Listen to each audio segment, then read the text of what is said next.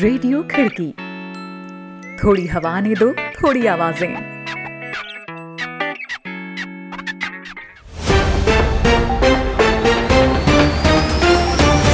आज है सात सितंबर, दिन सोमवार। खिड़की इंटरनेशनल बुलेटिन में अभिवादन स्वीकार करें चंद्रिका का। एक नजर कार्यक्रम की खास खबरों पर। भारत बना कोरोना वायरस के संक्रमण से प्रभावित दूसरा सबसे बड़ा देश। कुल संक्रमण की तादाद पहुंची बयालीस लाख पार, ब्राज़ील को छोड़ा पीछे। हॉंग कॉंग में चुनाव में हो रही देरी के खिलाफ प्रदर्शन कर रहे दो सौ उन्यासी लोगों की हुई गिरफ्तारी। हिज्बुल्ला और हमास के मुखियाओं ने की मुलाकात, यूएई और इसराइल के समझौते को बताया चिंताजनक। रहेंगी दुनिया भर की और भी अहम खबरें, तो बने रहें बुलेटिन में चंद्रिका के साथ।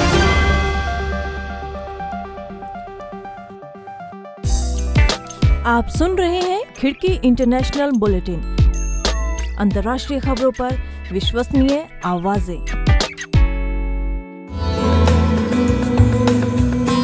आइए शुरुआत करते हैं आज की पहली खबर से। जैसा कि अनुमान लगाया जा रहा था, कोरोना संक्रमण की कुल तादाद में भारत ने अब ब्राजील को पीछे छोड़ते हुए दुनिया भर में दूसरा स्थान हासिल कर लिया है। भारत के स्वास्थ्य मंत्रालय के आंकड़ों के मुताबिक एक दिन में नब्बे हज़ार आठ सौ दो नए मामले के साथ भारत ने कोरोना संक्रमण की कुल संख्या ब्राजील के इकतालीस लाख सैंतीस हज़ार छह सौ छह लोगों के संक्रमण से आगे निकलकर बयालीस लाख के आंकड़े को पार कर चुकी है। चौंसठ लाख साठ हजार चार सौ इक्कीस मामलों के साथ अमेरिका अब भी शीर्ष पर है। एक रिपोर्ट सुनते हैं शादाब हसन खान से।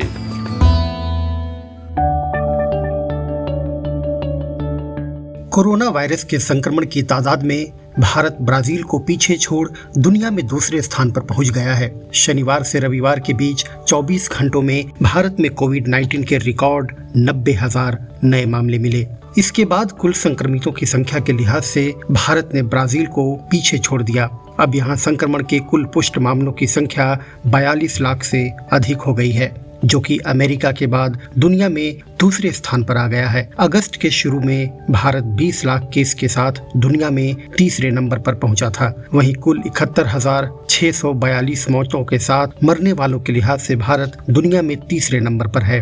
संक्रमितों की तादाद में इतनी तेजी से उछाल में देश के पांच राज्यों का सबसे अधिक योगदान है। देश के कुल संक्रमितों में साठ फीसदी सिर्फ आंध्र प्रदेश, तमिलनाडु, कर्नाटक, महाराष्ट्र और उत्तर प्रदेश से हैं। ये राज्य भारत के सर्वाधिक आबादी वाले राज्य हैं। वहीं देश की राजधानी दिल्ली में भी केस तेजी से बढ़ रहे हैं। पिछले बृहस्पतिवार को दो महीने में सर्वाधिक सत्ताईस सौ मामले देखने को मिले। पिछले सात दिनों से हर दिन पचहत्तर हज़ार से अधिक केस सामने आ रहे हैं। संक्रमितों की तादाद बेतहाशा तब बढ़ रही है जब सरकार अर्थव्यवस्था को गति देने के लिए लॉकडाउन में एक एक करके छूट दे रही है। यह उछाल सिर्फ शहरी क्षेत्रों में ही नहीं बल्कि ग्रामीण इलाकों में देखने को मिल रहा है। यहाँ तक कि सुदूर द्वीप अंडमान में भी आदिवासी समुदाय के लोग कोरोना की चपेट में हैं। हालांकि विशेषज्ञ केसों के बढ़ने को टेस्टों की बढ़ती तादाद से जोड़कर भी देख रहे हैं। भारत इस वक्त हर दिन दस लाख से अधिक टेस्ट कर रहा है। ऐसे में यह राहत की बात है कि भारत में मौत की दर अपेक्षाकृत कम है। एक सप्ताह से मौत की दर हर दिन एक हज़ार के आसपास दर्ज की गई है। वहीं जून के महीने से अर्थव्यवस्था पर पड़ रहे बुरे प्रभावों को कम करने के मकसद से कई चरणों में धीरे धीरे लॉकडाउन में छूट देना शुरू किया गया। हाल के अप्रैल जून की तिमाही के जारी जीडीपी के आंकड़े बताते हैं कि मार्च महीने से जारी लॉकडाउन के चलते आर्थिक कार्यकलाप बुरी तरह से प्रभावित हुए हैं। इस तिमाही में भारत की जीडीपी तेईस फीसदी तक सिकुड़ गई है। उन्नीस सौ छियानवे के बाद पहली बार इतनी बड़ी गिरावट दर्ज की गई है।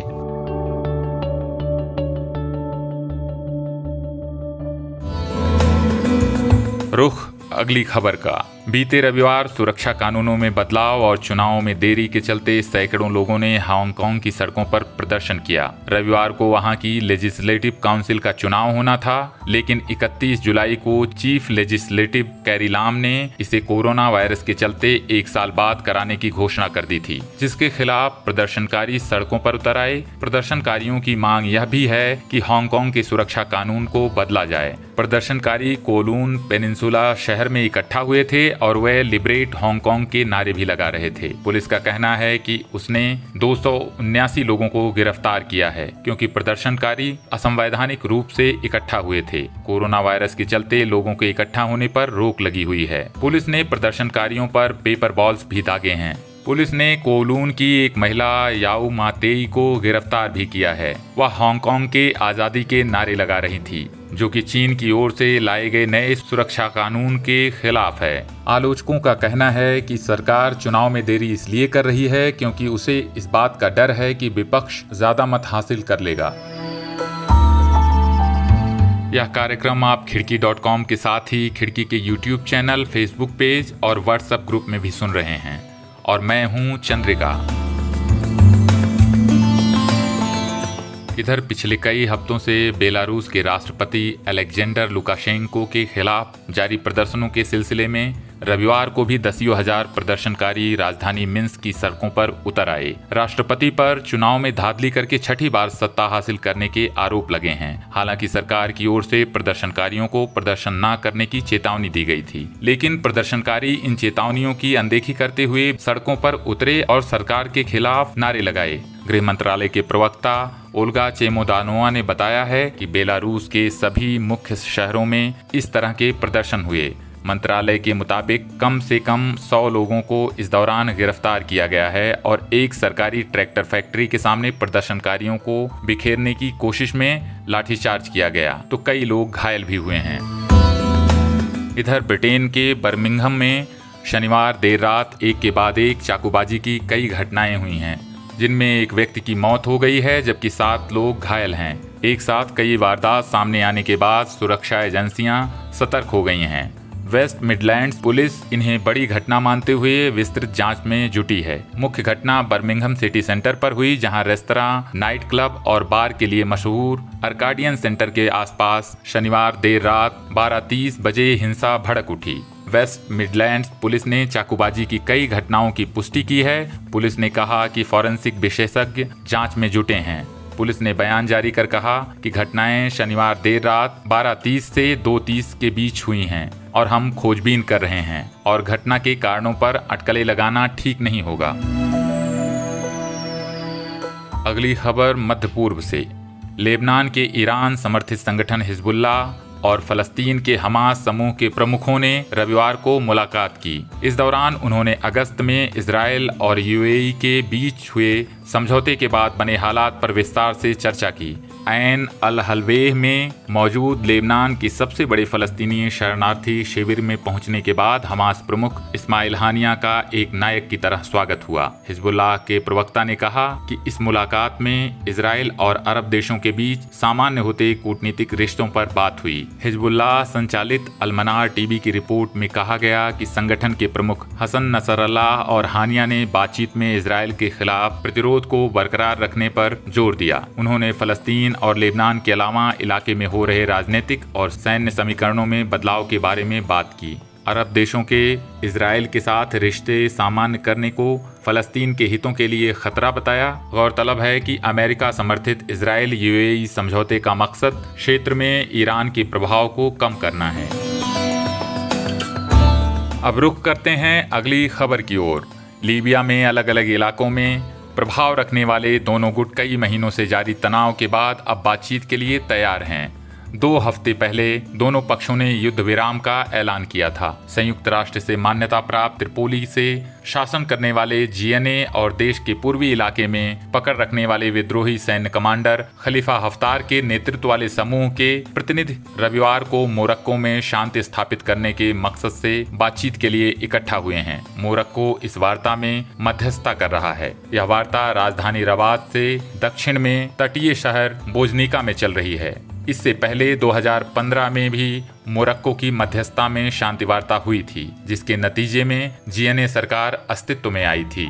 लीबियाई वार्ता के नाम से पुकारी जा रही इस बातचीत में दोनों तरफ से पाँच पाँच प्रतिनिधि हिस्सा ले रहे हैं। इस वार्ता को स्विट्जरलैंड के मॉन्ट्रियो में सोमवार से मंगलवार तक होने वाली बड़ी बातचीत से पहले की तैयारी के तौर पर देखा जा रहा है। मोरक्को के विदेश मंत्री नासेर बाउरीता ने वार्ता शुरू होने से पहले कहा कि उनका देश दोनों पक्षों को मौका दे रहा है कि वे विवाद और मतभेद वाले मुद्दों पर चर्चा करें। अब एक नज़र दुनिया भर में कोरोना संक्रमण पर। वर्ल्डोमीटर्स डॉट इन्फो की वेबसाइट के अनुसार दुनिया भर में कोरोना संक्रमण की तादाद दो करोड़ बहत्तर लाख छियानबे हजार छः सौ पैंतालीस पहुँच गई है। अब तक कुल मौतों का आंकड़ा आठ लाख सत्तासी हजार छः सौ चार दर्ज किया गया है और एक करोड़ तिरानबे लाख उन्यासी हजार पाँच सौ अट्ठावन लोगों को सुरक्षित बचाया जा सका है। यहाँ बताए गए सारे आंकड़े वर्ल्डोमीटर्स डॉट इन्फो से लिए गए हैं।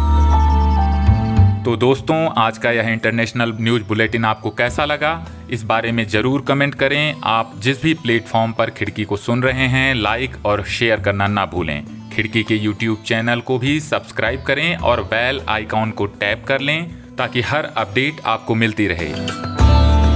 अभी के लिए चंद्रिका को दीजिए इजाज़त। कल फिर होगी मुलाकात। आप जहां चाहें हमें सुन सकते हैं, खिड़की डॉट कॉम के साथ ही खिड़की के यूट्यूब चैनल और फेसबुक पेज पर भी। नमस्कार। रेडियो खिड़की, थोड़ी हवा आने दो, थोड़ी आवाजें।